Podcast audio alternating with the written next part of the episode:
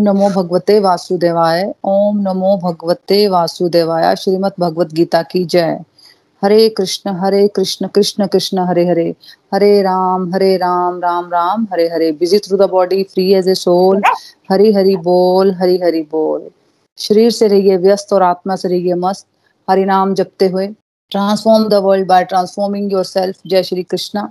न शस्त्र पर, न शास्त्र पर, न धन पर, ना ही किसी युक्ति पर। मेरा जीवन तो आश्रित है प्रभु, केवल और केवल आपकी कृपा शक्ति पर। हरी हरी बोल एवरीवन हरी हरी बोल। ओम नमो शिवाय, जय श्री कृष्णा। आज के सत्संग में आप सबका स्वागत है और जो हमें पॉडकास्ट पे सुन रहे हैं, उनका भी बहुत बहुत स्वागत है। तो जैसे कि आपको पता है, हमारा चैप्टर वन कंप्लीट हो चुका है। तो उसमें हमने पढ़ा था कि अर्जुन कंफ्यूज्ड है, भ्रमित है है ना? उसको समझ ही नहीं है। कि उसको समझ नहीं आ रहा कि मुझे क्या करना चाहिए और क्या नहीं करना चाहिए, है ना? और अब हम सेकंड चैप्टर गीता का सार चैप्टर टू कर रहे हैं, है ना? ये मैंने आपको भेजा भी है व्हाट्सएप पे और मैं पीडीएफ भी भेजती हूँ आपको तो आप ओपन करके श्लोक देख सकते हो सब लोग वर्सेस अपने देख सकते हो। तो अब हम सेकंड चैप्टर गीता का सार कर रहे हैं। चैप्टर टू में प्राइमरी स्कूल ऑफ़ डिवोशन यानी कि उसने अब अर्जुन ने शरणागति की शुरुआत कर दी है। पूरी शरणागति नहीं ली है उसने? है ना? अभी शुरुआत कर दी है उसने। उसने ये मान लिया है कि भगवान के सामने कि वो अपनी ड्यूटीज़ से पीछे हट रहा है। अपनी जो उसके कर्तव्य हैं, उसने समझ लिया कि वो, उसने एक्सेप्ट किया कि मैं उससे पीछे हट रहा हूँ। चैप्टर वन में अर्जुन अपनी बातें बताना चाहता था, है ना? चैप्टर वन में आप देखोगे तो सिर्फ़ अर्जुन ने अपनी बात की है है ना? कि मैं, क्या चाहता हूँ, मेरी फैमिली मैं, मेरी फैमिली ऐसे, है ना? तो भगवान से वो समझना नहीं चाहता था। ना? जैसे कि हम लोग चैप्टर वन में ही होते हैं जहाँ पे हम हमें अपनी परेशानियाँ दिखती हैं है ना? हम सब अभी चैप्टर वन में ही हैं क्योंकि हमें क्या होता है हम हमें भगवान की बात तो सुनना नहीं चाहते है ना? हमें क्या लगता है कि मेरी परेशानी तुम्हारी परेशानी से बहुत बड़ी है। तो हमने समझा था कि मेजोरिटी लोग जो धार्मिक भी होते हैं जो पूजा पाठ करते हैं वो होते चैप्टर वन में ही है है ना? क्योंकि वो भगवान के पास हाँ। जाते हैं है ना? भगवान के पास वो अपनी इच्छाएँ लेकर जाते हैं। मेरी ये इच्छा पूरी हो जाएगी तो मैं आपको पाँच सौ रुपये चढ़ाऊँगी या मैं आपको मिठाई का डब्बा लेके आऊँगी। वो भगवान की शरण लेने के लिए नहीं जाते भगवान के पास, है ना? भगवान से गाइडेंस नहीं लेना चाहता कोई, है ना? वो यही सोच के जाते हैं कि मैं मिठाई चढ़ाऊँगी या मैं पैसे चढ़ाऊँगी या लेके जाएँगे वो मिठाई, है ना? ताकि मेरा फ़ायदा हो जाए है ना? मेरे बच्चे अच्छे से आईआईटी का एग्ज़ाम निकल जाए मेरे बच्चों का, है ना? मेरा बिज़नेस में फ़ायदा हो जाए या मेरी बेटी का बच्चा हो जाए, मेरे बेटे का बेटा हो जाए, है ना? या पर्टिकुलर व्यक्ति से मेरी शादी हो जाए, या कुछ भी ऐसी जो भी हमारी मटेरियल डिजायर्स होंगी, है ना? तो उन डिजायर्स को पूरी करने के लिए हम ईश्वर के पास जाते हैं, कि ताकि मैं खुश हो जाऊँ, है ना? कि भगवान मेरी इच्छा पूरी कर दो ताकि मैं खुश हो जाऊँ। है ना? तो इसमें हम अपनी खुशी के बारे में सोचते हैं, भगवान की खुशी के बारे में नहीं सोचते। चैप्टर वन के ही मेजोरिटी लोग हैं समाज में ज़्यादा, है ना? तो अब वहाँ से हमने आगे कैसे बढ़ना है? ये प्रार्थना जो हमने समझी थी उस दिन, है ना? चैप्टर टू श्लोक नंबर सेवन ये प्रार्थना जो अर्जुन ने की कि प्रभु, मैं मूर्ख हूँ, मैं कंफ्यूज हूँ, मैं भ्रमित हूँ। मुझे पता ही नहीं है कि मेरे लिए सही क्या है, गलत क्या है। आप प्लीज़ मेरे गुरु बन जाइए और मुझे अपना शिष्य बनाइए और मुझे उपदेश दीजिए। तो ये वाले भाव से हमें अपना जीवन जीना है और ये वाले भाव से ही हमें भगवत गीता का अध्ययन भी करना है। तो चाहे दुनियादारी के एंगल से आप, मान लो आप बहुत पीएचडी के लेवल पर हो है ना? बहुत आपके पास बैंक बैलेंस है, बहुत अमीर आदमी हो, है ना? बहुत बड़े बिजनेसमैन हो या मिनिस्टर के बेटे हो, बेटी हो, है ना? लेकिन विनम्र होकर जब भगवान से हम कनेक्शन जोड़ रहे हैं तो सबसे पहले क्या होना चाहिए? विनम्रता होनी चाहिए।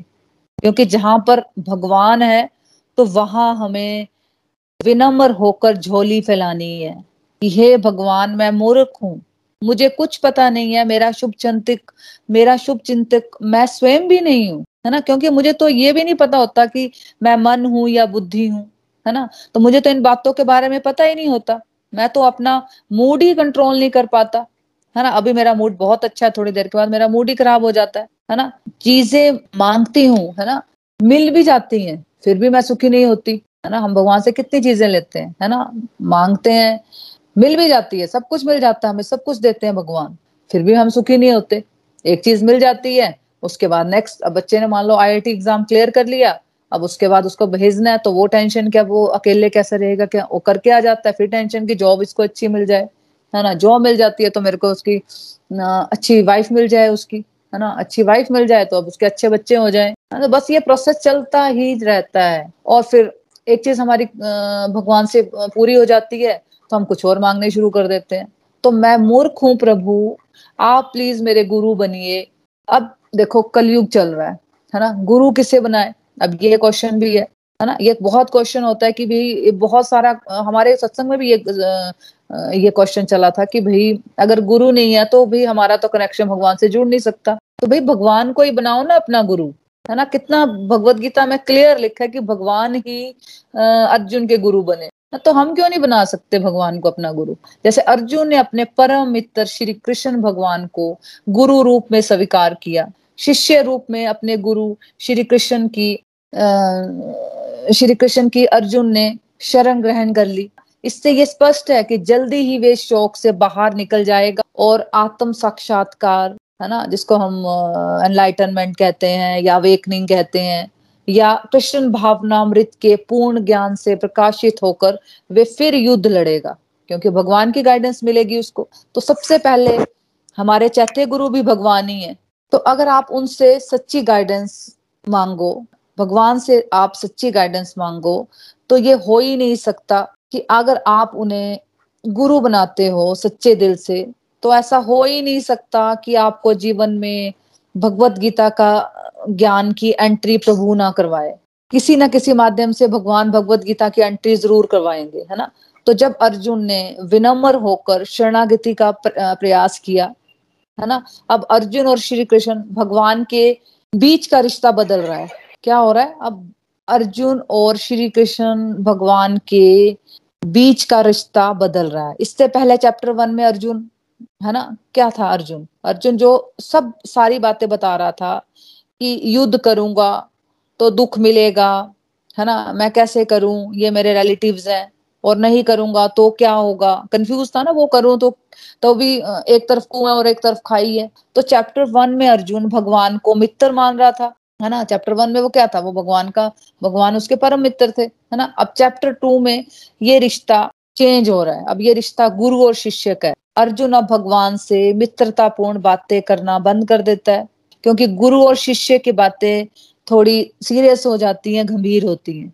और अब अर्जुन अपने गुरु के पास गंभीरता पूर्वक बातें करना चाहता है है ना? इसलिए श्री कृष्ण भगवत गीता, ज्ञान के आदि गुरु हैं, है ना? और अर्जुन गीता समझने वाला उनका शिष्य है है ना? तो चेंज क्या हो रहा है यहाँ पर भगवत गीता में? अब यहाँ से गुरु और शिष्य है ना? ये रिश्ता बन रहा है। अब गुरु और शिष्य के रिश्तों में और मित्र के रिश्ते, मित्र के रिश्ते में क्या फ़र्क होता है? देखो, दोस्ती में क्या दोस्ती में एक फ्रेंड क्या कहता है कि, मान लो, एक फ्रेंड ने कहा कि, भगवान नहीं होते, लेकिन आप कहते हो कि नहीं, भगवान तो होते हैं, है ना? तो आप क्या होते हैं? आप झगड़ लोगे। दोस्ती में कुछ भी होता है। दोनों एक दूसरे की बात काट देते हैं आर्गुमेंट हो जाता है। एक लेवल एक सर्टेन लेवल होता है दोनों का। सेम लेवल है ना?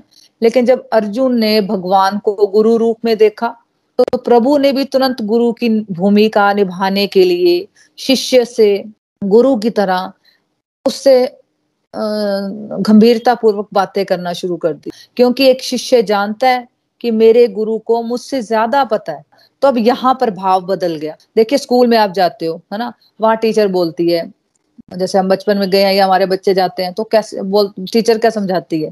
है ना? टीचर समझाती है ए फॉर एप्पल है ना? तो क्या हमने झगड़ा किया था उस वक्त की नहीं नहीं ए फॉर एप्पल नहीं होता ए फॉर बैट होता है है ना? मैं नहीं मानूँगी। ऐसा किया हमने। तो गुरु ने बताया, शिष्य ने ग्रहण किया। किसी भी चीज़ को तभी आप सीखोगे कि अगर आपको लगेगा कि भाई मुझे सीखना है तो फॉर एग्ज़ाम्पल अगर आप वकील बने जूनियर वकील बने, पहले जूनियर वकील ही बनोगे ना?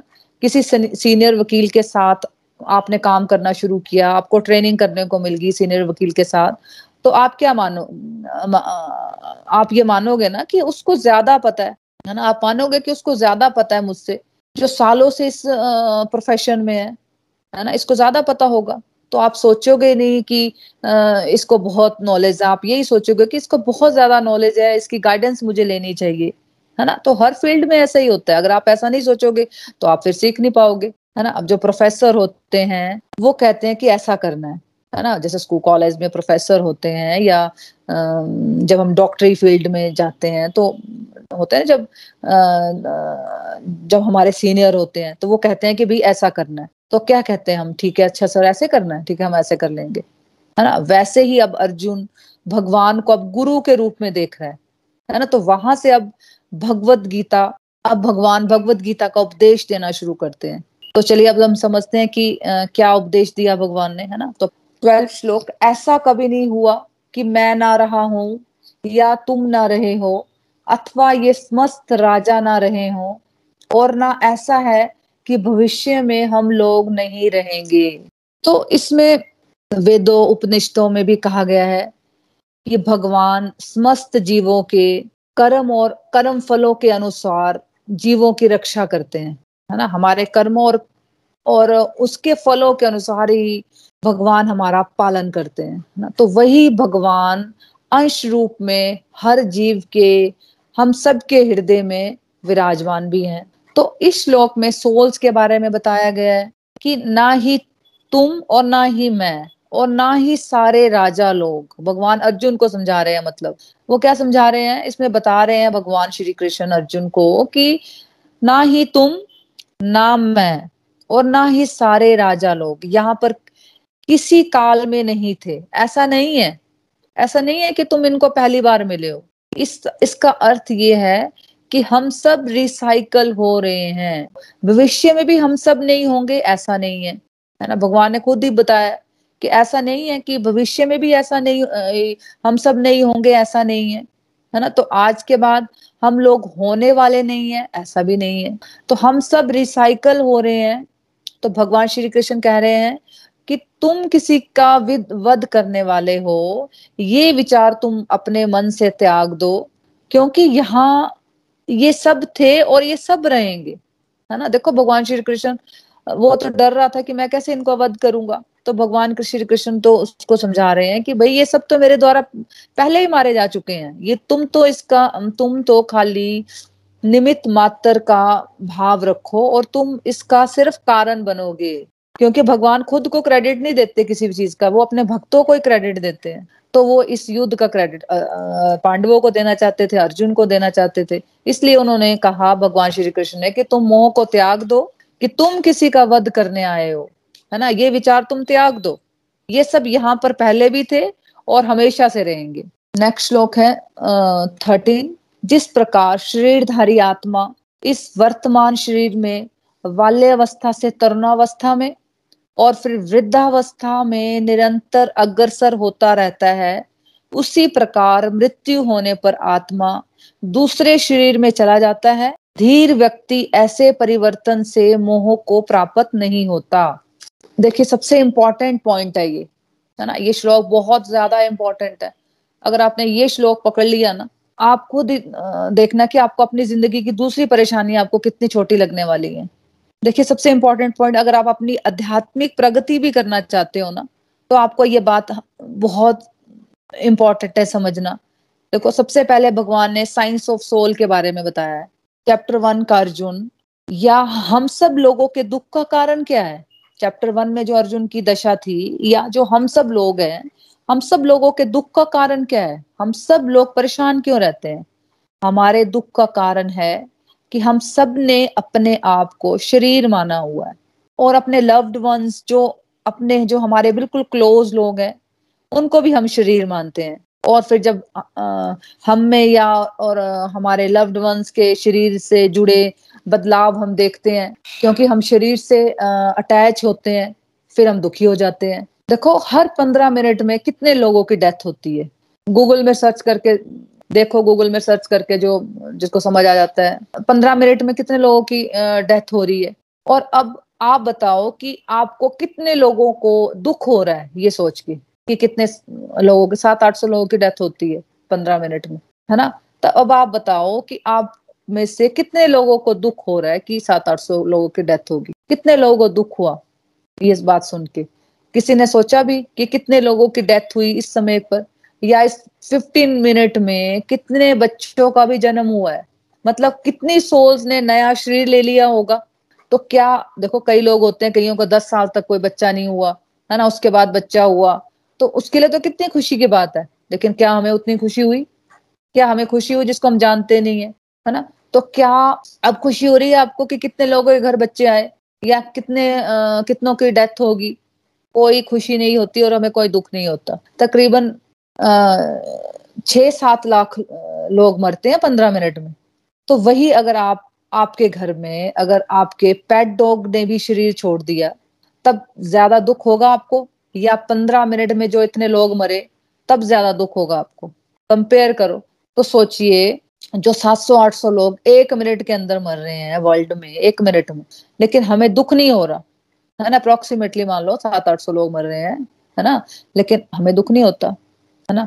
अगर शरीर छोड़ने से दुख होता है या किसी के पैदा होने से सुख मिलता है तो इतना कुछ जो वर्ल्ड में हो रहा है, तब हमें दुख या सुख की अनुभूति क्यों नहीं होती? है ना? देखो फ्लड में देखो अर्थक्वेक हो रहे हैं कितने ज़्यादा, कितनी तबाही हो रही है। लेकिन आप कंसर्न कहाँ दिखाते हो? कहाँ पे आपको, आपकी फीलिंग्स आती हैं? कॉल कब करते हो आप? जब आपको लगता है कि मेरा फ्रेंड या रिलेटिव उस पर्टिकुलर सिचुएशन में फंसा हुआ है। तो हम में से कितने लोग इन न्यूज़ को थोड़ा ध्यान से भी सुनते हैं? बहुत कम लोग, बहुत बहुत कम। क्योंकि वहाँ हमारी अटैचमेंट ही नहीं है। तो आत्मा तत्व को आज हम थोड़ा समझेंगे कि भगवान ने बोला क्या है? भगवान ने कहा प्रत्येक जीव एक आत्मा है। वे प्रतिक्षण अपना शरीर बदलता रहता है। कभी बालक के रूप में, कभी युवा, है ना, कभी यंग एज में तो कभी वृद्ध पुरुष के रूप में। तो आत्मा तब भी वही रहता है, इसमें कोई परिवर्तन नहीं होता।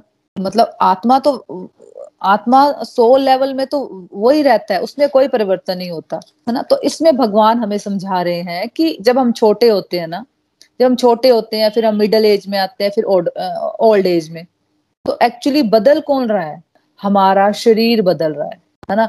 आप अपने नाखूनों को भी देखोगे ना तो आपको लगेगा तो हम सबको, हमें नहीं लगता कि वो बड़े हो रहे हैं, है ना? अगर हमारी हाइट भी बढ़ रही हो तो हमें लगता है क्या कि हमारी हाइट बढ़ रही है? तो इवन हमारे बच्चे भी कितने, देखो कितने छोटे बच्चे थे बेड पे मतलब होते थे, बिल्कुल छोटे, है ना, एक महीना, दो महीना, कब वो चलने शुरू हो गए और कब उनकी हाइट इतनी इतनी, हमारे सामने होते हैं वो बच्चे, लेकिन हमने कभी उनको ऐसे देखा नहीं उनकी हाइट बढ़ रही है या कुछ, है ना, एकदम हम देखते हैं वो हाइट बड़ी होती है। वैसे ही हमारे नाखून ना बड़े हो रहे हैं, लेकिन हमें पता नहीं लगता कि वो बड़े हो रहे हैं बट आप नोटिस करोगे तो वो बड़े हो रहे हो रहे होते हैं, बच्चे, बच्चों को नोटिस करोगे तो वो बड़े हो चुके होते हैं।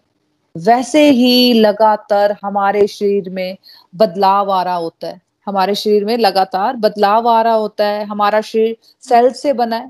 देखो मॉडर्न साइंस भी प्रूव कर चुकी है ये बात कि हमारा शरीर सेल से बना है। शरीर में हमारे हज़ारों सेल एक सेकंड में मर रहे होते हैं और पैदा भी हो रहे होते हैं। तो हम हर क्षण मर भी रहे हैं और हर क्षण जी भी रहे हैं, है ना? तो चेंजेस शरीर के लेवल पर तो हर समय हो रहे हैं। है ना? लेकिन चेंजेस कहाँ नहीं हो रहे हैं? जो असल में हम है आत्मा। यहाँ पे कोई चेंज नहीं है। तो यहाँ हमें भगवान आत्मा का ज्ञान दे रहे हैं इस श्लोक में। तो हम दुनियादारी के जंजाल में मोह को प्राप्त इसलिए हो जाते हैं क्योंकि हम अपने आप को शरीर ही मान लेते हैं, है ना? तो जब हम अपने आप को शरीर मान लेते हैं तो शरीर में तो चेंजेस आने ही आने हैं। और फिर चेंजेस आते हैं, तब हम विचलित हो जाते हैं, है ना? फिर हमें लगता है कि नहीं यार, पता नहीं क्या हो गया। है ना? शरीर में चेंजेस तो हर समय हर समय आ रहे होते हैं। तो हमें इस कॉन्सेप्ट को समझना है तभी आप प्रैक्टिकल देखो अभी हम कोई भी हम इसको प्रैक्टिकल अभी हम अनुभव नहीं कर पाएँगे कि हम एक आत्मा है। है ना? कि आप एक आत्मा हो। जैसे देखो एमबीबीएस में मान लो किसी ने एडमिशन ली है ना? तो पहले साल में तो उसको सर्जरी नहीं कर, आ, करनी पड़ती ना। उसको नहीं मिलती उसको सर्जरी करने। क्यों अभी क्योंकि अभी वो सीख रहा होता है। लेकिन अभी थ्योरी पे ध्यान देना है। है ना? अभी आ, उसको प्रैक्टिस करनी है। है ना? अभी देखो प्रेशर नहीं लेना हमें भी इस चीज़ का प्रेशर नहीं लेना कि मैं तो अभी फील नहीं कर पाती कि मैं आत्मा हूँ। है ना? अभी कोई भी नहीं समझ पाता इस चीज़ को है ना? ये बहुत आगे का लेवल होता है। सिर्फ़ समझना है हमने इसको थ्योरेटिकल समझ लेना है। है ना? तो भगवान ने कहा जो समझदार इंसान है वो घबराएगा नहीं। यहाँ डेथ का ही एग्ज़ाम्पल क्यों दे रहे हैं भगवान? देखो क्या लाइफ में डेथ के अलावा और कोई चेंज नहीं आता जिससे एक व्यक्ति घबराता है। है ना? एक तो डेथ आ जाती है तो हम घबरा जाते हैं है ना? लेकिन क्या खाली डेथ ही है जिसमें हम घबराते हैं? डेथ के अलावा ऐसा कोई एग्ज़ाम्पल नहीं है जिसमें आ, कोई चेंज नहीं आता जिससे कि हम लोग घबरा जाते हैं। देखो भगवान सबसे मुश्किल सिचुएशन के लिए आपको हमको हमें प्रिपेयर कर रहे हैं है ना? देखिए अगर अगर हमने पचास के जी फिफ्टी के उठाने के लिए अगर हम तैयार हो गए ना तो क्या फिर हमें टेन के उठाने में कोई मुश्किल आएगी? है ना? तो सोचिए, सोचना है इसको हमने। सबसे ज़्यादा दुख, सबसे ज़्यादा डर किससे लगता है? कब लगता है हमें? एक व्यक्ति को तब डर लगता है जब उसका कोई क्लोज उसका कोई लव्ड वन शरीर छोड़ता है। जैसे कि चैप्टर वन में अर्जुन के साथ हो रहा है। तो उससे कंपेयर करो, दादाजी दादी जी भाई बहन बच्चे हस्बैंड वाइफ ये सब छूटने वाले हैं। हम सब के क्लोज वंस है ना? हमारे सब, हम सब के क्लोज लोग। इस स्ट्रेस को एक से दस में देखो तो दस सबसे बड़ा स्ट्रेस हो गया ये। तो ये दस दस वाले स्ट्रेस में आता है ये। तो फिर जिस व्यक्ति ने मेंटली इसके लिए प्रिपेयर हो गया वो तो फिर चलिए हम इसको समझते हैं एक एवरीडे लाइफ में क्या स्ट्रेस लेते हैं हम। चेंज ऑफ़ जॉब है ना? जॉब जब जॉब बदलती है है ना? इसके अलावा और क्या मतलब हमारे स्ट्रेसेस हैं? चेंज ऑफ़ जॉब जब जॉब बदलती है तो स्ट्रेस हो जाता है। घर बदलते हैं तो स्ट्रेस हो जाता है। कंट्री बदलते हैं तो बहुत ज़्यादा स्ट्रेस हो जाता है। सिटी बदलते हैं तो स्ट्रेस हो जाता है। है ना? नई नई शादी में घर बदलते हैं तो स्ट्रेस हो जाता है। है ना? जॉब में एक व्यक्ति का बॉस बदलता है तो स्ट्रेस हो जाता है। बच्चों की लाइफ सेटल करनी है तो स्ट्रेस हो जाता है। एक घर लेना है तो स्ट्रेस हो जाता है। एक गाड़ी लेनी है तो स्ट्रेस मतलब लिस्ट इज़ गोज ऑन तो एक व्यक्ति को परेशानी कहाँ पे आती है? एक व्यक्ति को परेशानी आती है बदलाव से। ज़रूरी नहीं बदलाव बुरे ही हो बट बदलाव के नाम से ही स्ट्रेस हो जाता है। मान लीजिए आपकी शादी, मान लीजिए किसी की शादी अमेरिका डिसाइड हुई, और सब उसके साथ अच्छा ही अच्छा होने वाला है। घर बढ़िया हो जाएगा, बहुत गाड़ी भी चलाने लग जाएगी वो, है ना? सब कुछ बढ़िया होगा, लेकिन फिर भी स्ट्रेस हो गया। क्योंकि एक बहुत बड़ा बदलाव है आपके लिए। आप हिमाचल में रहते हो और अब आप अमेरिका में सेटल होना है या आप कहीं भी रहते हो, महाराष्ट्र में रहते हो, जम्मू में रहते हो, कहीं पे भी रहते हो, लेकिन अगर आपको अमेरिका जाना है तो नेचुरली स्ट्रेस हो जाएगा। बहुत बड़ा बदलाव है कि मैं अब कब वापस कब आऊँगी इंडिया में, कब अपने लोगों से मिलूँगी, कब अपने पेरेंट्स से, कब अपने भाई बहनों से मिलूँगी। यहाँ पे गाड़ी तो राइट साइड चलाते हैं, वहाँ तो लेफ़्ट लेफ़्ट साइड चलाएँगे। तो हम लोग क्या हमारा, हम लोग सोच सोच कर हम घबरा जाते हैं। तो भगवान यहाँ आपको सीधे सो वाले स्ट्रेस की तैयारी करवा रहे हैं इस श्लोक में। तो सबसे बड़ा स्ट्रेस अगर आपने मेंटली अपने आप को इस लेवल पर प्रिपेयर कर लिया ना तो बाकी सारी चीज़ें आपको फिर उतनी मुश्किल नहीं लगती, जितनी की अभी मुश्किल लगती है। है ना? अब आत्मा क्या है, इसको थोड़ा समझते हैं। आत्मा सिंपल शब्दों में एक एनर्जी है। सिंपल वर्ड में इसको समझते हैं कि मान लो एक कार है है ना? जो कार है, वो समझ लो एक बॉडी है हमारी, है ना? और कार चलाने वाले, आप हो, आत्मा हो। अब आपसे कोई पूछे कि आप कौन हो तो आप क्या कहोगे? आप कहोगे, मैं ईशा हूँ, पूजा हूँ, है ना? या पर्टिकुलर मैं उनकी बेटी हूँ, या उनकी पत्नी हूँ। बट ये पहचान हमारे शरीर की है है ना? ये जो हम पहचान बताते हैं ना कि मैं इतना पढ़ी हुई हूँ या मैं यहाँ पे जॉब करती हूँ, है ना? ये पर्टिकुलर जो चार पाँच चीज़ें हम बताते हैं, ये पहचान हमारे शरीर की होती है। लेकिन पिछले जन्म में हम कौन थे? तो फिर क्या आंसर है हमारे पास? ना तो हमें अपना ना नेम याद है अपने पुराने जन्म में, है ना? ना अपने पेरेंट्स का नाम याद है और ना ही कंट्री का नाम याद है कि कहाँ जन्म हुआ था। हो सकता है हमारा जन्म इंडिया में हुआ था या अमेरिका में हुआ था। है ना? कहीं पे भी हो सकता है। तो वो कौन सी ऐसी पहचान है जो हमेशा है हमारे साथ, जो पिछले जन्म में भी थी जन्म में भी है और अगले जन्मों में भी रहेगी अगर मुक्ति नहीं मिली तो? तो एनर, अगर मुक्ति मिल गई तब भी यही पहचान रहेगी। तो जो एनर्जी है तो इस पहचान को जो एनर्जी है, जो हम है वास्तविक रूप में, वो है हम, जिसको हम आत्मा कहते हैं। उस एनर्जी को हम क्या कहते हैं? उस वास्तविक पहचान को हम लोग आत्मा कहते हैं। तो आप एनर्जी हो, भगवान का अंश हो, हम सब भगवान का अंश है है ना? भगवान नश्वर नहीं है तो वैसे ही हम सब के हम सब उनके अंश होने के कारण हम भी नश्वर हैं। हमारे शरीर का नाश हो जाएगा, लेकिन हमारी आत्मा अजर अमर है। देखो, भगवान तो हमसे बहुत बड़े हैं क्वालिटी में भी क्वांटिटी में। भगवान मान लो अगर समुद्र है तो हम एक छोटी सी अदना सी बूंद है। देखो, अगर समुद्र के पानी का टेस्ट कैसा रहता है? खारा रहता है ना? और अगर हम बूंद, एक बूंद लेते हैं, उसका टेस्ट कैसा रहेगा? उसका टेस्ट भी खारा ही रहेगा। देखो क्वालिटी और क्वांटिटी में तो ईश्वर बहुत बड़े हैं। समुद्र जैसे बहुत बड़े हैं, है ना? लेकिन बिकॉज़ हम उनकी शक्ति हैं तो हम भी अमर हैं, है ना? आत्मा रूप में। तो जन्म, मृत्यु, बुढ़ापा, बीमारी, ये सब शरीर के टॉपिक है। आत्मा के नहीं। तो भगवत गीता का पहला चरण, अपनी असली पहचान को समझना। क्योंकि जब तक उस पहचान में खोए रहोगे ना, जो वास्तविक नहीं है तो फिर हमें दुख से कोई नहीं बचा सकता। है ना? दुख क्या? दुखों से कोई नहीं बचा सकता कि जब तक हम उसी पहचान में, उसी जंजाल में फंसे रहेंगे। है ना? क्योंकि शरीर के लेवल पर तो दुख आएँगे आएँगे, और हम परेशान होते रहेंगे। अब देखो, इसको एक और एग्ज़ाम्पल थोड़ा और आगे बढ़ते हैं। एक और एग्ज़ाम्पल से इसको समझते हैं। मान लो आपने सपना लिया। सपना जब चल रहा होता है है ना? जब सपना चल रहा होता है तो तब क्या हकीकत लगता है ना? सच्चाई लगती है। तब तो लगता थोड़ी है कि ऐसा लगता है कि सच्चाई में, सच में हो रहा है। और कई बार ऐसा हुआ है कि जब हम सुबह उठते हैं तो अगर बुरा सपना हो तो लगा, ऐसा लगता है, थैंक गॉड अच्छा हुआ ये सपना था। मुझे तो लग रहा था सच में है। है ना? और कोई अच्छा सपना होता है टू में नींद ही टूट गई। है ना? ऐसा लगता है ना? तो देखे सपने में क्या लग रहा होता है? सपने में हमें हकीकत लगता है वो चीज़ें। जागने के बाद लगता है कि सपना है। जब हम सपने से जागते हैं, नींद से जागते हैं तो क्या लगता है कि यार, ये तो सपना था। तो ये भी मटेरियल वर्ल्ड भी, भगवान की बनाई हुई माया है, हकीकत नहीं लगेगी आपको, है ना? ये जो भगवान की रची हुई माया है, जिस जिस मटेरियल वर्ल्ड के, जो हम भगवान की रची हुई माया के सपने में रह रहे हैं ना हम वो हमें हकीकत लगती है है ना? वैसे जब तक हम माया रूपी सपने में रहेंगे, जब तब तक शरीर और शरीर से जुड़ी हुई बातें हमें सच ही लगेगी, है ना? जब हम जागृत अवस्था में आएँगे, जैसे जब हम नींद से जागे तो हम कहते हैं ना कि सुनो आज मेरा यह बहुत सपना अच्छा आया, है ना? तो जागृत, उस जागृत अवस्था को भगवान की बनाई माया से हम जब जागते हैं तो उस जागृत अवस्था को अवेकनिंग कहते हैं एनलाइटनमेंट कहते हैं, जो अवस्था महात्माओं की होती है। इसमें से, देखो, हम में से कोई भी महात्मा नहीं है।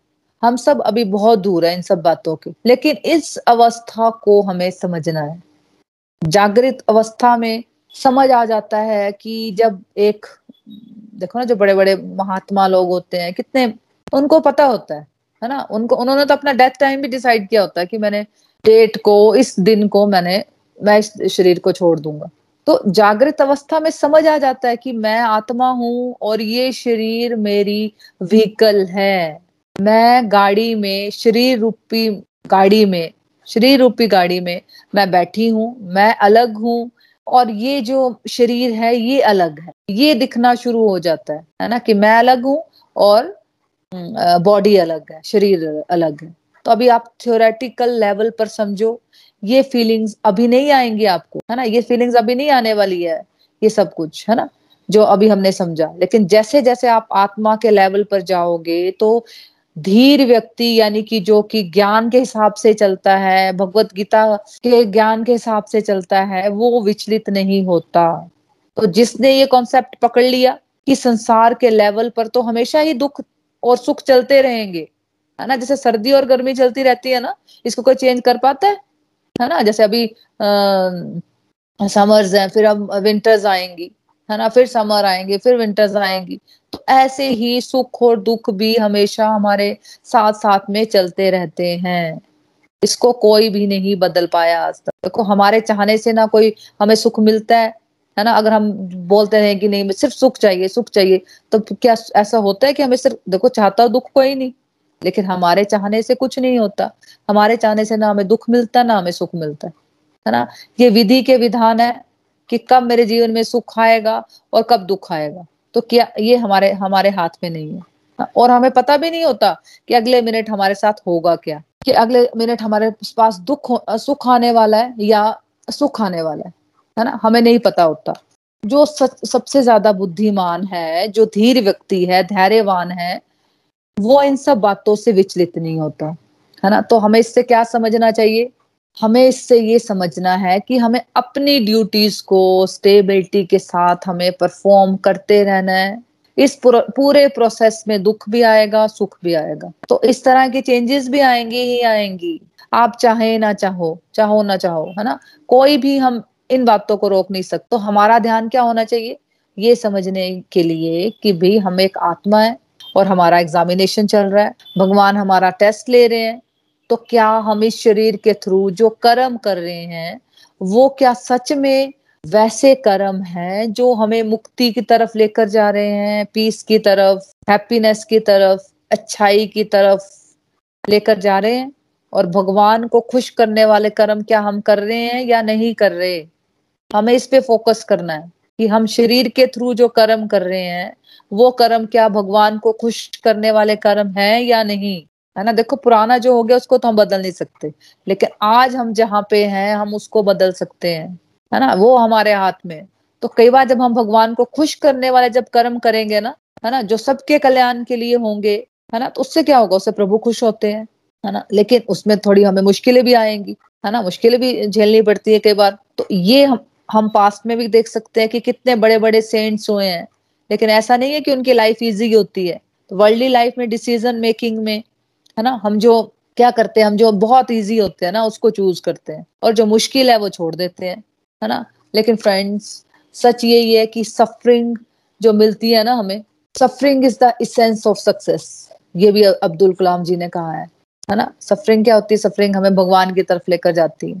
तो फ्रेंड्स हमें ये ध्यान रखना है कि शरीर के लेवल पर जो चेंजेस आनी है ना, इसका ये मतलब नहीं कि हम बॉडी को इग्नोर कर दें, है ना? बॉडी का भी हमें ध्यान रखना है कि ये आत्मा का रहने का स्थान है और परमात्मा के रहने का निवास स्थान है है ना? और शरीर को हम ऐसे कर्मों में लगाएँ, ये ध्यान रखें कि शरीर को हम ऐसे कर्मों में लगाएँ जिससे कि हम भगवान को खुश रख सकते हैं। नहीं तो हम क्या करते रहेंगे? हम बस छोटी छोटी बातों में उलझे रहेंगे। है ना उसने मुझे ये बोल दिया उसने मुझे बोल दी वो बोल दिया। इसमें हमने अपना पूरा जीवन बर्बाद कर दिया। है ना जो हमारा इतना बहुमूल्य जीवन मिला है ना वो दूसरों की बातें कर करके ही जीवन हमारा वेस्ट हो जाएगा। तो हमें क्या करना है? हमें परमात्मा को खुश करने वाले काम करने हैं। सभी के साथ प्रेम भाव रखना है। है ना क्योंकि देखो तुलसीदास जी ने भी कहा था कि आ, किसी भी रूप में आपको भगवान के दर्शन हो सकते हैं। तो फिर आपको लोगों को डील करने का आपका आपका लोगों को डील करने का, बच्चों को बड़ा करने का, जॉब करने का तरीका बदल जाएगा। आपका प्रोस्पेक्शन बदल जाता है ना, प्रोस्पेक्टिव आपका बदल जाता है बस। है ना? और कुछ नहीं होता है। आपका आपका सोचने का नज़रिया बदल जाता है। है ना? अब आपका तरीका क्या हो जाएगा? आध्यात्मिक हो जाएगा। है ना? आप हर एक ड्यूटी को एक्सपीरियंस को, मेरा सुख या मेरा दुख देखने की जगह इसमें मैं अपना बेस्ट कैसे दूँ? है ना? ये आप सोचोगे। आपको लगेगा कि मैं अपना बेस्ट कैसे दूँ? आपको लगेगा कि मैं, मुझे परमात्मा की गुड बुक में रहना है। आपको समझ आ जाएगा कि मैं एटर्नल हूँ, एक सोल हूँ, और सबसे बड़ा फ़ायदा, देखो, सबसे बड़ा फ़ायदा ये होगा, मान लो फॉर एग्ज़ाम्पल कि किसी के लव्ड वन ने शरीर छोड़ना है है ना? किसी के बहुत क्लोज वन ने शरीर छोड़ना है है ना? शरीर देखो, हम सबने छोड़ना है है ना? हम चाहे या ना चाहें, है ना? हम चाहे या ना चाहे, शरीर हम सबने छोड़ना है। चाहता तो कोई भी नहीं है है ना? तो अगर आपने समझ लिया कि जैसे मैं एक सोल हूँ तो वो भी एक सोल है। जब वो शरीर छोड़ेंगे तो हम सोचेंगे कि या तो हम रोते रहें, या फिर हम इनकी जर्नी की नेक्स्ट स्टेज की हम थोड़ी सी तैयारी करवा दें, है ना? फॉर एग्ज़ाम्पल किसी की मदर बहुत बीमार है है ना? उसको पता है तीन चार महीने रह गए हैं तो या तो वो दुनियादारी में खोई रहेगी और रोती रहेगी है ना? या पर्टिकुलर वो वेट करते रहेंगे कि आ, मेरी माँ या पिताजी की डेथ होगी तो ये प्रॉपर्टी मुझे मिलेगी है ना? ये दो तीन कारण ही होते हैं। लेकिन जो डिवोशन में होगा ना एक व्यक्ति जो भक्ति में होगा वो सोचेगा या सोचेगी कि माता जी जा रही है परम गति की ओर क्यों ना मैं इनके साथ थोड़ा समय गुजारूं? भागवतम पढ़ाऊं, श्रीमद भगवत गीता पढ़ाऊं, इनके, इनको थोड़ा सा हरिनाम कराऊं, ताकि ये अपनी जर्नी के नेक्स्ट स्टेज में, आत्मा रूप में, भगवान की शरण में जाएँ। उनको समझ आ गया, मदर कहीं नहीं जा रही। उनका रोल प्ले था कि इस जन्म में उन्होंने मेरी मदर का रोल प्ले किया। अगर ये नहीं कर, अगर ये, कुछ उस वक्त नहीं भी कर पा रहे, है ना, अपने लिए तो मैं ही इनके लिए माला कर देती हूँ। प्रभु से मांगती हूँ कि प्रभु इनको अपनी शरण देना, परम गति देना, ताकि इनको दोबारा जन्म मृत्यु के साइकिल में, जन्म मृत्यु, बुढ़ापा, बीमारी, इनको झेलने के लिए दोबारा ना आना पड़े। इनको अपनी शरण देना, अपनी चरणों में रखना। तो वो जो समय होता है ना, उसमें भी हम हरि नाम कर पाएँगे। क्योंकि जब हम इन सब बातों को समझ जाएँगे तो हम सोल की जर्नी को भी आसान कर देते हैं। क्योंकि सोल की भी अपने शरीर से, अपने रिश्तों से अटैचमेंट होती है। है ना? सोल का जाना भी कोई इतना आसान थोड़ी होता है। उसकी भी बहुत अटैचमेंट होती है अपने शरीर से, अपने रिश्तों से। तो जब वो सबको दुखी देखती है ना सोल जाते हुए तो उसकी जर्नी भी कॉम्प्लिकेटेड हो जाती है बहुत ज़्यादा। ये थोड़ी है कि वो चली गई और उसको नया शरीर मिल गया एकदम। है ना? वो भी एक प्रोसेस रहते होंगे। है ना? कि उसमें टाइम है, सब कुछ है। है ना? तो हम उसको, जब हम दुखी होते हैं, हम रोते हैं, चिल्लाते हैं तो उसकी जर्नी भी कॉम्प्लिकेटेड हो जाती है, उसका जाना भी मुश्किल हो जाता है। तो आत्मा के कॉन्सेप्ट को गहराई से समझना बहुत ज़रूरी है। चाहे हमारी आज की लाइफ की ड्यूटीज़ में हो, ये बात, ये हम मोह से ड्यूटीज़ नहीं करनी है हमें, है ना? ईश्वर के प्रेम में रहते हुए, सबको नारायण रूप में समझते हुए, सेवा भाव से हमें ड्यूटी करनी है।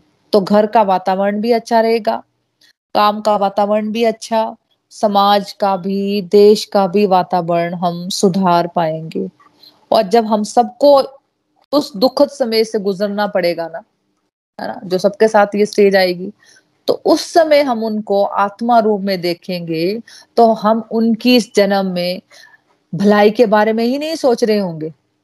उनकी आगे की, परम गति की भलाई के बारे में भी हेल्प कर सकते हैं। इसलिए आत्मा तत्व के कॉन्सेप्ट को गहराई से हमें समझना है। थ्योरी में ही सही, है ना? चाहे थ्योरी में ही समझना है। देखो, पहले आप एक विचार बनाएँगे, तभी उसको आचार में लाएँगे ना? है ना? पहले इसको थ्योरी में समझना है। पहले पता तो होना चाहिए हमें चीज़ें कि कैसे ये, इन चीज़ों को कैसे हमें समझना है कि मैं एक आत्मा हूँ I am a pure soul मेरी एक आत्मा नहीं बोलना है। मैं एक आत्मा हूँ। I am a pure soul मैं परमात्मा का अंश हूँ और ये सुख और दुख जो आ रहे हैं ना, जैसे सपना होता है है ना, जैसे सच सपना होता है, वो सच नहीं होता, वैसे ही सुख और दुख भी प्रोस्पेक्टिव है, जो शरीर के लेवल के ऊपर होते हैं। तो जितना जितना आप शरीर से अटैचमेंट बनाओगे, उतना उतना सुख या दुख आपको अट्रैक्ट करेंगे। सुख मिलेगा तो एक्साइटेड हो जाओगे और दुख मिलेगा तो डिप्रेस हो जाओगे। श्रीमद भगवत गीता की जय। Hare Krishna Hare Krishna Krishna Krishna Hare Hare. Hare Ram Hare Ram Ram Ram Hare Hare. Busy through the body free as a soul Hari Hari बोल हरी हरी बोल। Transform the world by transforming yourself जय श्री कृष्णा हरी हरी बोल हरी हरी बोल। तो friends अब reviews की तरफ़ चलते हैं। कि आज के सत्संग से आपने क्या सीखा या आपका कोई डिवाइन एक्सपीरियंस हो तो आप शेयर कर सकते हो। हरी हरी बोल। हरी बोल। हाँ, हाँ जी हाँ जी आ हाँ रही है आपके आवाज़ आप बोले। मोना जी, आज का आपका सेशन बहुत ही अच्छा था और आपने मतलब एक एक वर्ड ना बहुत डिटेल से समझाया। मेरे को लगता है कि सभी डिवोटी को समझ आई होगी और वो अपने जीवन में इसको उतारेंगे भी। तो जैसे आपने बताया कि हमारे जीवन में तो सुख दुख आते रहते हैं, आते हैं और आते रहेंगे। हमें जब हमारे लाइफ में सुख दुख आते हैं, वो स्टेबल थोड़ी थे, कभी सुख आएँगे, कभी दुख आएँगे। तो हम, हमें इनसे निकलना है, हमें घबराना नहीं है। सुख आए तो हमें घमंड नहीं करना है और दुख आए तो हमें परेशान नहीं होना। क्योंकि हमें इस शरीर, जो हमें ये शरीर मिला है ना तो हमें इस शरीर रूप में हमें अपने कई जन्मों के अच्छे बुरे कर्मों का हमें भुगतान करना है। हमें सुख दुख दोनों जो सिचुएशन होती है, उसमें स्टेबल रहना है। तभी हमें मुक्ति मिलेगी। क्योंकि जो हमारी आत्मा है ना, वो पुराने शरीर को छोड़कर नया शरीर धारण करती है। और हमारी आत्मा परमात्मा को जो है, वो भूल भूल जाती है और दुनियादारी में फंस जाती है। लेकिन जब हमारी आत्मा परमात्मा को साथ लेती है, परमात्मा को जान लेती है कि हम आत्मा है और हमने परमात्मा के साथ, हमारी आत्मा का परमात्मा के साथ मिलन होना है। तो जब हम ये जानते हैं तो फिर हमारी आत्मा परमात्मा को साथ लेती, ले लेती है। तो हमारे शारीरिक कष्ट भी दूर होते हैं और हम चिंताओं से भी मुक्त होते हैं। तो फिर जब हम परमात्मा को लेकर चलते हैं, कोई भी कर्म करते हैं तो वो हमारे कर्म जो है, वो भक्ति कर्म में बदल जाते हैं। और हमें ये भी पता होना चाहिए कि मुक्ति है क्या। हमें जो हमारे अंदर ईर्ष्या, क्रोध, हमें हर वक्त छोट मतलब छोटी छोटी सी बात की हमें चिंता बहुत करते हैं। चिंतन नहीं करते, जैसे बोलते ना, हमें चिंतन करना है, चिंता नहीं, लेकिन हम चिंता ज़्यादा करते हैं, चिंतन नहीं करते, लालच करते हैं। और इन सब जो ये सारी चीज़ें, ये नेगेटिविटी को वो करती है, साइन। तो हमें इनसे मुक्त होना है तभी हमें मुक्ति भी मिलेगी। हरी हरी बोल। हरी हरी बोल, हरी हरी बोल। Thank you thank you so much पूरे चैप्टर को श्लोकों को रिवाइज करने के लिए। हाँ जी, बिल्कुल आपने बताया। मुक्ति देखो, बोलते ना कि मुक्ति मतलब ये नहीं है कि देखो, मुक्ति तो जो वही बोलते हैं ना, कई लोगों का ये होता है कि डेथ के बाद की मुक्ति किसने देखी, है ना? तो ये वो मुक्ति, हमें देखो, यहाँ पे जो भगवत गीता पढ़ के जो पीस और हैप्पीनेस मिलने वाला है और जो जिन्होंने फ़र्स्ट भगवत गीता की रीडिंग कर ली, उनको तो वो भी एक्सपीरियंस हो गया। और और जो मुक्ति मिलने वाली है हमें, जो हम एक्चुअली जब भगवत गीता पढ़ते हैं, हम तो हमें अपने, जो अंदर कमियाँ दिखती हैं, है ना, अपने जो अहंकार, लोभ, लालच, ये सब अपनी नेगेटिव हैबिट दिखती हैं कि कैसे मैं इनसे मुक्ति पाऊँ, है ना? तो उससे हम मुक्ति पाते हैं। दूसरा फिर हम, जब हम, इन, भगवान की बातों पे चलते हैं तो हम ऑलरेडी फिर भगवान हमें नेचुरली हम अपने भगवान अपने धाम में लेके जाते हैं और सीधा, है ना? तो हमें फिर भगवान का गोलोक धाम फाइनल मुक्ति, भगवान का गोलोक धाम हमें मिलता है है ना? तो thank you thank you so much अपनी सारी बातें रखने के लिए। हाँ जी, कोई और है जो अपनी लर्निंग शेयर करना चाहता है? हरी हरी बोल एवरीवन आज का सत्संग मोना जी बहुत ही दिव्य और बहुत ही सुंदर और आनंदमय रहा। आपने बड़े डिटेल में हमें आज के श्लोक और जिसमें आत्मा और परमात्मा के बारे में बताया। तो आज हमारी ये लर्निंग्स रही हैं कि जब हम अपने आप को अर्जुन की तरह एक शरीर मानते हैं तो हम और डिवोशन से नहीं जुड़े होते तो हम दुखों से घिरे रहते हैं और मोह माया में ही फंसे रहते हैं। और जब हम प्रभु के आगे पूरी तरह सरेंडर कर देते हैं कि हे प्रभु आप ही मेरा मार्गदर्शन करो और मुझे इस अज्ञानता के अंधकार से प्रकाश की ओर ले चलो, क्योंकि मुझे कुछ भी समझ नहीं आ रहा है। क्योंकि जब भी हम, हमारे जीवन में भी जब कष्ट आते हैं, हम दुखी होते हैं तो हम प्रभु के आगे यही प्रेयर्स करते हैं कि, हे प्रभु, मुझे बताओ कि मेरे लिए क्या सही है और क्या गलत है? तो आज हमने ये समझा कि आत्मा जो है, वो अजर है, अमर है। आत्मा कभी भी नहीं मरती। और जब तक हम अपने आप को एक शरीरधारी मनुष्य मानते हैं और अपने सारे जो रिलेटिव्स होते हैं, उन उनको भी शरीरधारी मनुष्य मानते हैं तो हम दुखों से घिरे रहते हैं। तो प्रभु ने हमें आज यहाँ ये भी बताया कि हमें जो हमारे जीवन में बदलाव आते हैं, उससे हमें बिल्कुल भी नहीं घबराना है। आत्मा ही जीवन की सबसे बड़ी सच्चाई है, जो हमारी आत्मा में ही परमात्मा निवास करते निवास करते हैं।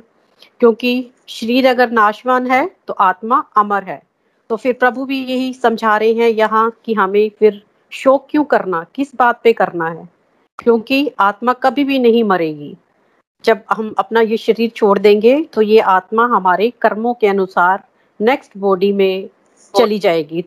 तो हमें, हमने यहाँ ये समझा कि हमने हमने वही कर्म करने हैं, जो कि निस्वार्थ भाव से हो और प्रभु के प्लेजर के लिए करने हैं और हमें आत्मिक शांति मिल सके परमानेंट हैप्पीनेस प्राप्त हो, क्योंकि हमें अपनी आत्मा को शुद्ध करना है और आत्मा जो है वो परमात्मा का अंश है तो आत्मा का परमात्मा से जब मिलन होगा तो हमें अपनी आत्मा आत्मा के लिए वही कर्म करने हैं जो कि प्रभु को प्रिय हैं और निस्वार्थ भाव से परे हैं। जब हमारी आत्मा हमारे शरीर को छोड़कर चली जाती है।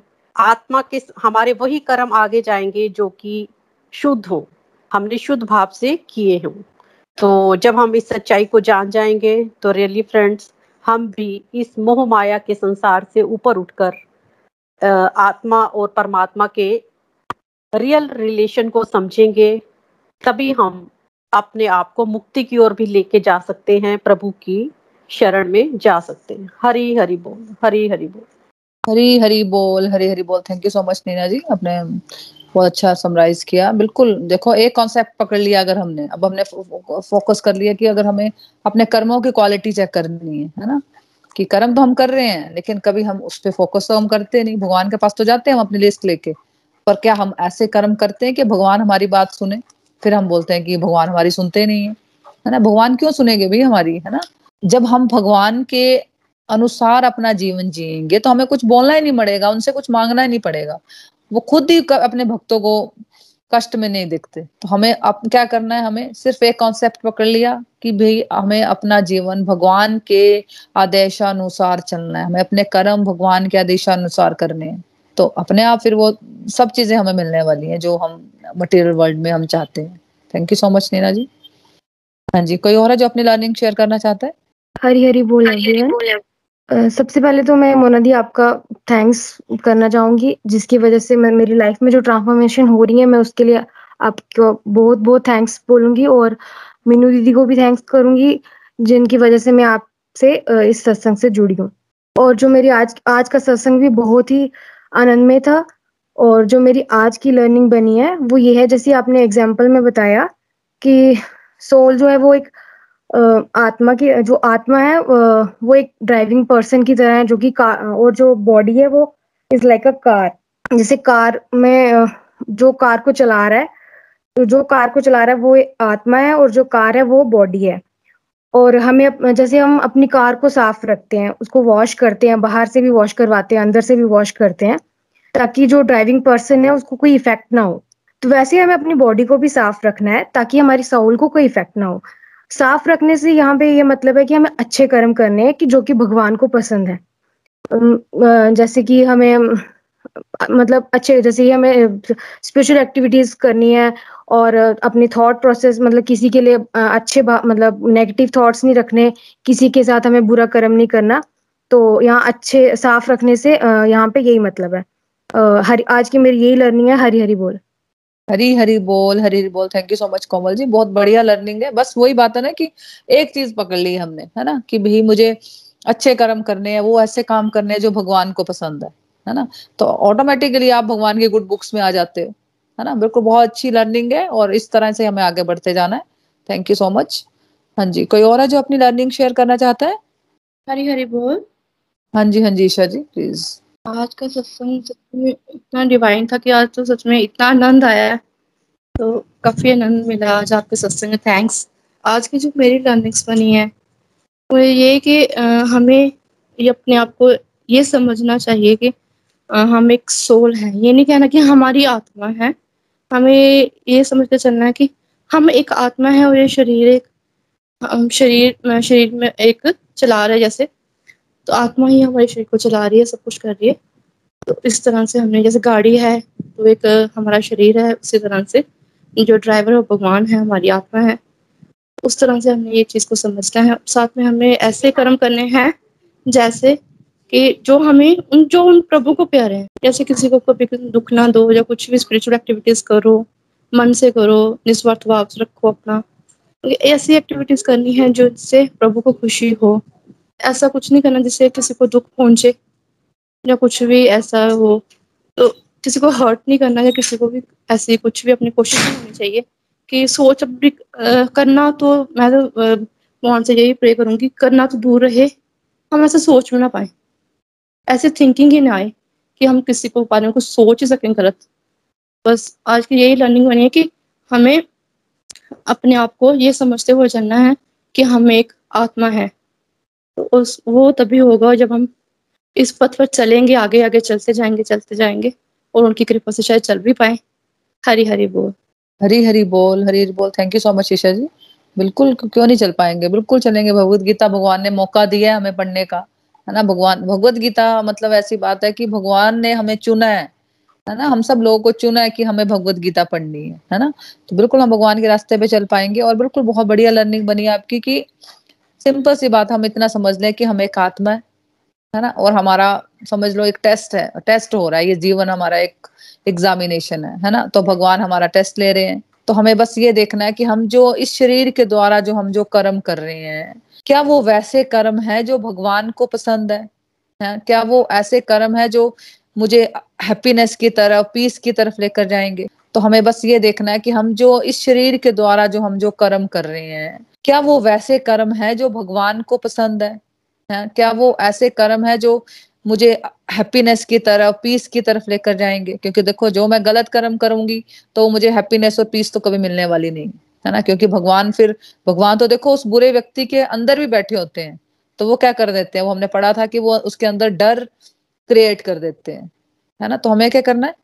हमें भगवान को खुश करने वाले काम करने हैं, कि जिससे भगवान खुश रहें। और भगवान तो हमारा भाव लेते हैं। ये नहीं है कि वो अंदर से हम कुछ गलत कर रहे हैं बाहर से हम बहुत अच्छा शो कर रहे हैं। भगवान उस, उससे खुश नहीं होते। भगवान उससे खुश होते हैं, जिसके अंदर सबके लिए सेवा भाव है, सब, कोई द्वेष नहीं है, कोई ईर्ष्या नहीं है, कोई छल कपट नहीं है। है ना? तो भगवान हमें अंदर से हमारा भाव लेते हैं। Thank you so much Isha ji. हाँ जी कोई और है जो अपनी लर्निंग शेयर करना चाहता है? हरी बोल। हाँ जी हाँ जी मासी जी आ रही है आपकी आवाज़ बोलो आप। हाँ जी। हाँ जी मोना जी आज का सत्संग बड़ा ही अच्छा था। आप रोज ही बड़ा अच्छा करवाते हो। बड़ा ही आनंद आया कि हमें अपने शरीर को अच्छे और अच्छे कर्मों में लगाना है। जो काम करना है भगवान को अर्पित करके करना है और कोई ऐसा काम नहीं करना है किसी की आत्मा को दुख पहुँचे। हमें दुख सुख में एक जैसे रहना है और दुख सुख में हमें कर्मों के अनुसार ही मिलते हैं। जैसे हम कर, किए कर्म किए होंगे, उसके अनुसार ही हमें सब कुछ मिलता है। इसलिए हमें अच्छे कर्म करने हैं, हमें अपने शरीर को स्वच्छ और साफ़ रखना है, ताकि भगवान हमारी बुद्धि में बैठ सके और हमें अच्छे शिक्षा दे सके। हमें मोह लालच में नहीं पड़ना है कि यदि हम मोह में रहेंगे तो हमसे कोई भी काम अच्छा नहीं होगा। इसलिए हमें मोह को त्यागना है और भगवान को शुद्ध भाव से याद करना है। हरि बोल। हरी हरी बोल, हरी हरी बोल। Thank you thank you so much मासी जी। बिल्कुल हमें ये शरीर हमारे आत्मा का रहने का स्थान है, परमात्मा के रहने का निवास स्थान है। तो हमें बिल्कुल अपने शरीर का भी ध्यान रखना है और अपनी आत्मा का ध्यान हम रख सकते हैं, ऐसे कि हम अपने शरीर को ऐसे कामों में लगाएँ जिससे भगवान खुश रह सकते हैं। है ना? हम अपनी आत्मा को हरि नाम का खाना खिलाएँ, है ना? चैंटिंग करें और सबको खुश करने वाले काम करें, है ना? और सबसे बड़ी बात है, भगवान को खुश करने वाले काम करें, क्योंकि जब हम एक्सपेक्टेशन लगा लेते हैं कि मैं सबको खुश करूँगी और फिर वहाँ से हमें अप्रिसिएशन नहीं मिलती तो फिर हम फिर दुख में चले जाते हैं। तो हमें ये क्या करना है हमें कि हमें ऐसा कोई काम ही नहीं करना जो प्रभु को दुख दे। है ना? प्रभु को खुश करने वाले काम करने हमें तो नेचुरली हम फिर अपने अच्छे ही काम करेंगे है ना? और हम एक्सपेक्ट एक्सपेक्टेशन नहीं बनाएँगे मोह में नहीं जाएँगे तो ऑटोमेटिकली हम फिर एक अच्छी लाइफ लीड कर सकते हैं। Thank you thank you so much मासी जी। हाँ जी कोई और है जो अपनी लर्निंग शेयर करना चाहता है? हरी हरी आज का आपका सत्संग जो था बहुत ही आनंद देने वाला था बहुत ही अच्छा सत्संग था। से हमें मेरी जो लर्निंग बनी है इसमें भगवान कृष्ण जो जी अर्जुन के गुरु बने हैं। गुरु बन के वो उसको सिखा रहे हैं, जो कि वो मोह मोह में पड़ गया था। तो वो कह वो कह रहे हैं अर्जुन को कि वो अर्जुन को नहीं, बल्कि हमें भी वही समझा रहे हैं। हम भी मोह में पड़ जाते हैं कि हमारा जो समझा रहे कि हम मोह में नहीं, मोह को त्यागना है हमें। हम पहले भी आत्मा थे और बाद में भी जब हम शरीर को त्याग देंगे, तभी भी हम आत्मा ही रहेंगे। तो हमें अपने जो आत्मा है, ये अच्छे कर्मों में लगानी है।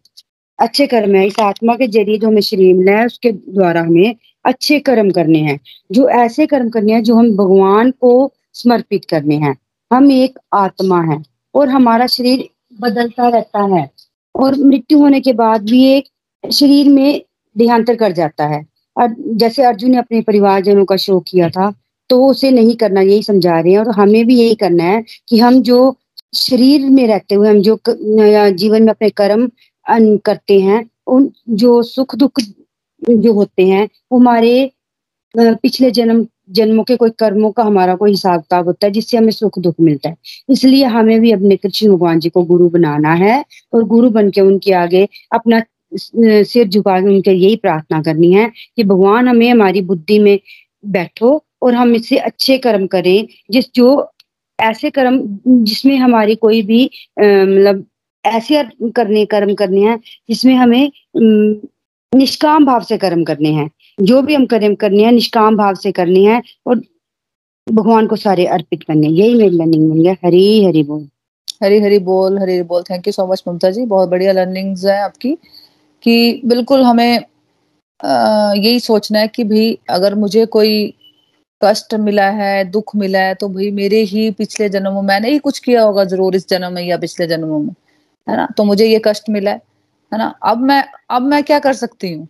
अब पुराना तो मैं चेंज नहीं कर सकती, या तो मैं उसको लेके रोती रहूँ, बैठी रहूँ, उसको सोचने मेरे साथ ये हो गया, मेरे साथ वो हो गया, अब मैं क्या कर सकती हूँ? अब मैं भगवत गीता में जो मुझे भगवान बोल रहे हैं, मैं उसके अनुसार अपना जीवन जीऊँ, मैं इतना कर सकती हूँ, है ना?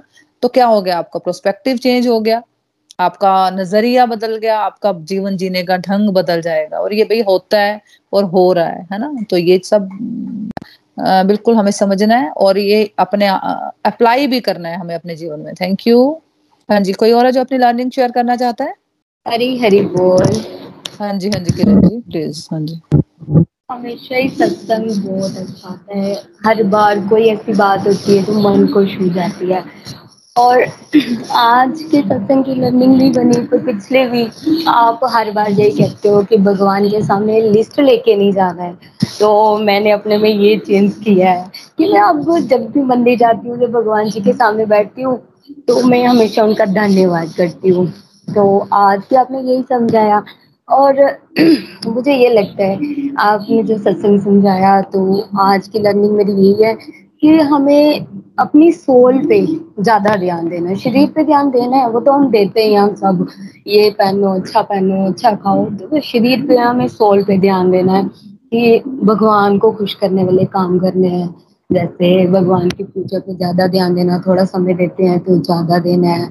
अब भगवान को खुश करने के लिए चैंटिंग ज़्यादा माला बढ़ानी चाहिए। जो भी हमसे, ज़रूरत से ज़्यादा भी जो हमसे नहीं हो शरीर को कष्ट भी इतना नहीं देना हिसाब से देना है कि हमें जितना हमसे हो सके, उस तरह से भगवान की चंटिंग करें, ध्यान लगाएँ मेडिटेशन करें और साथ ही में अपना एक डिवाइन एक्सपीरियंस भी शेयर करें। हमेशा कुछ ना कुछ ऐसा होता है, भगवान जी ऐसा करते हैं कि लगता है। मैं बाकी वालों को भी कहती हूँ कि नहीं, भगवान जी होते हैं। तो अब लास्ट मंथ की बात है। आपके सत्संग से बहुत फ़र्क पड़ा है। मुझे पहले कुछ भी काम होता था, कोई बात सुन लेनी है तो इतना दुखी हो जाना, इतना पैनिक हो जाना है कि मैं संभाल नहीं पाती खुद को। तो अगर कोई खुशी आती थी, फिर भी संभाल नहीं पाती तो अब सत्संग से इतना मेरे को फ़र्क पड़ा है। कोई दुख आते हैं तो मैं बाकी वालों में कहती हूँ, कोई बात नहीं, भगवान ने कोई हमने पिछले जन्म का कष्ट था, हमारा पाप था, ये बस, भगवान जी अभी ठीक कर देंगे। अगर दुख आया तो सुख आता ही होगा। तो हम, मेरा बेटा एक ही बेटा मेरा इतना बीमार हो गया तो मैं बैठे बैठे ऐसे उसको घबराहट आना शुरू हो गई। तो मेरे पास आया किचन में, मम्मा मेरे को घबराहट हो रही है, मेरे को हार्ट में पेन हो रही है। तो मैंने उसको बोला, कोई बात नहीं, अंदर बैठो आप बाहर गर्मी अंदर ठंडा जाओ आप तो वो मैं अंदर आई तो रो रहा था। तो मैंने उसको बोला, ज़्यादा पेन हो रही है? उसको बड़ा समझाया, कोई बात नहीं बेटा, कोई बात नहीं। अभी भगवान जी का नाम लो, कृष्णा जी अभी सारा कुछ ठीक कर देंगे। तो नहीं उसका, फिर मैंने इसके पापा को कॉल किया। मैंने कहा हाँ जी कर इसको बोल फिर हम उसको लेके गए तो डॉक्टर ने उसको चेकअप किया। तो उन्होंने बोला, कुछ नहीं है इसको। पर वो ऐसे बच्चे हाथ से निकल के जा रहा था। पर मेरे को घबराहट नहीं हो रही, मैं बस हरे राम, हरे कृष्णा कृष्णा कृष्णा, हरे हरे। मेरे मन में ऐसा था कि आई ये दुख की घड़ी अभी चली जाएगी, बस इतना दृढ़ विश्वास था मेरे को। तो बस ऐसा ही हुआ, हम जैसे डॉक्टर ने कहा इसको कुछ नहीं है, आपको ज़्यादा अगर लग रहा है कि बच्चा घबरा रहा, आप लोग घबराए हुए हो तो हार्ट केयर दिखाओ उसको। सुदन हार्ट केयर लेके ही जा रहे थे। रास्ते में हमें एक औरत मिली।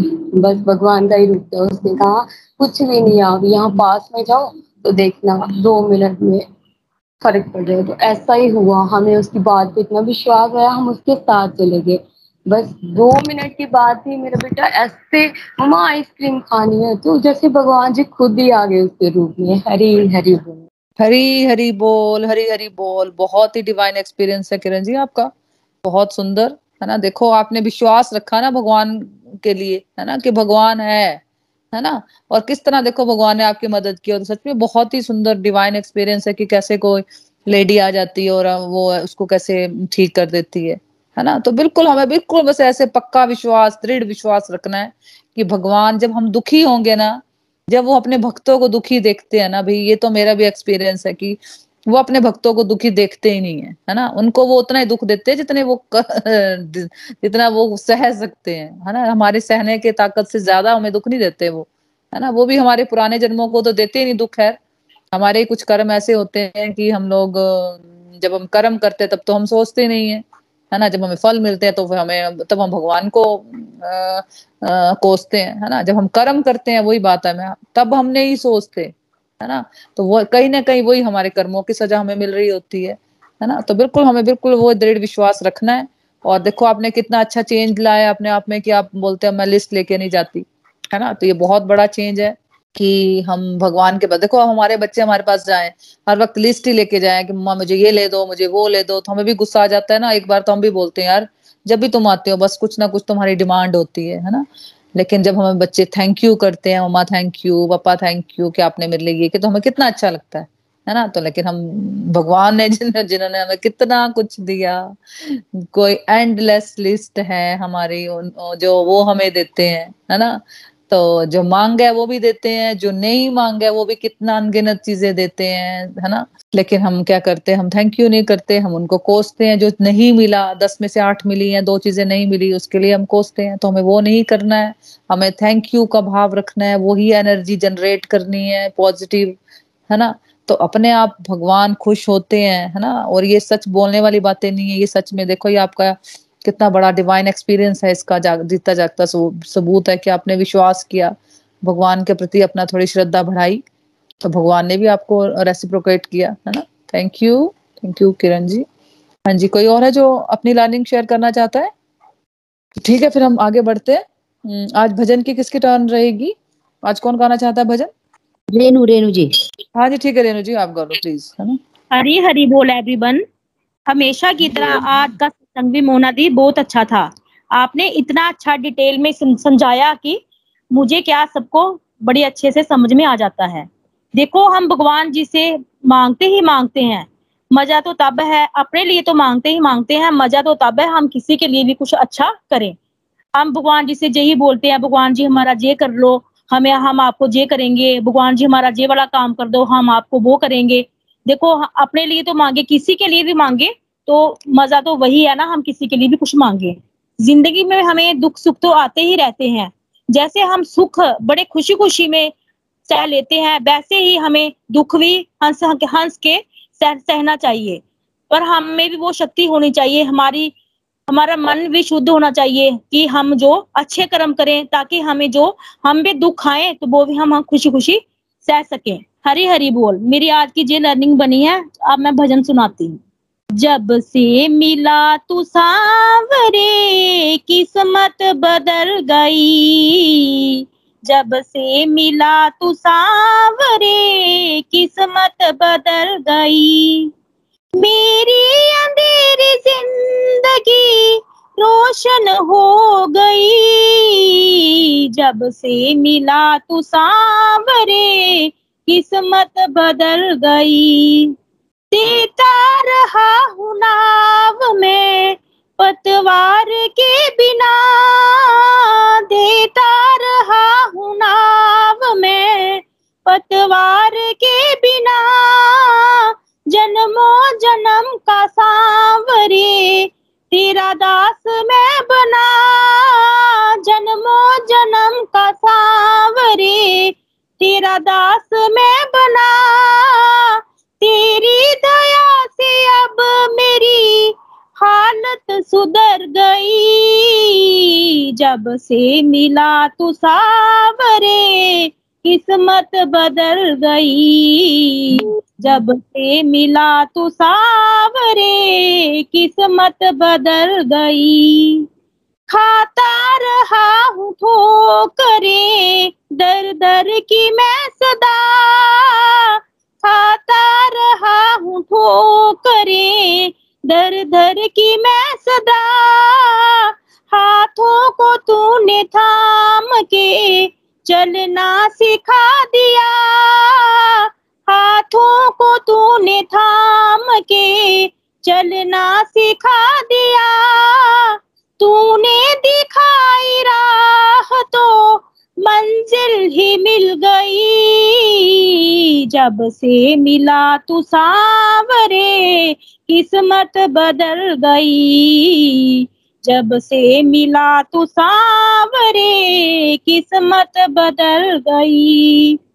काना कभी न छोड़ना, अब साथ तू मेरा। काना कभी न छोड़ना अब साथ तू मेरा, यू ही सदा तू थामना अब हाथ तू मेरा, यूँ ही सदा तू थामना अब हाथ तू मेरा, तेरी मेहर से हर्ष की बगिया निखर गई। जब से मिला तू सावरे किस्मत बदल गई। जब से मिला तू सावरे, किस्मत बदल गई। मेरी अंधेरी ज़िंदगी रोशन हो गई। जब से मिला तू सावरे, किस्मत बदल गई। हरी हरी बोल।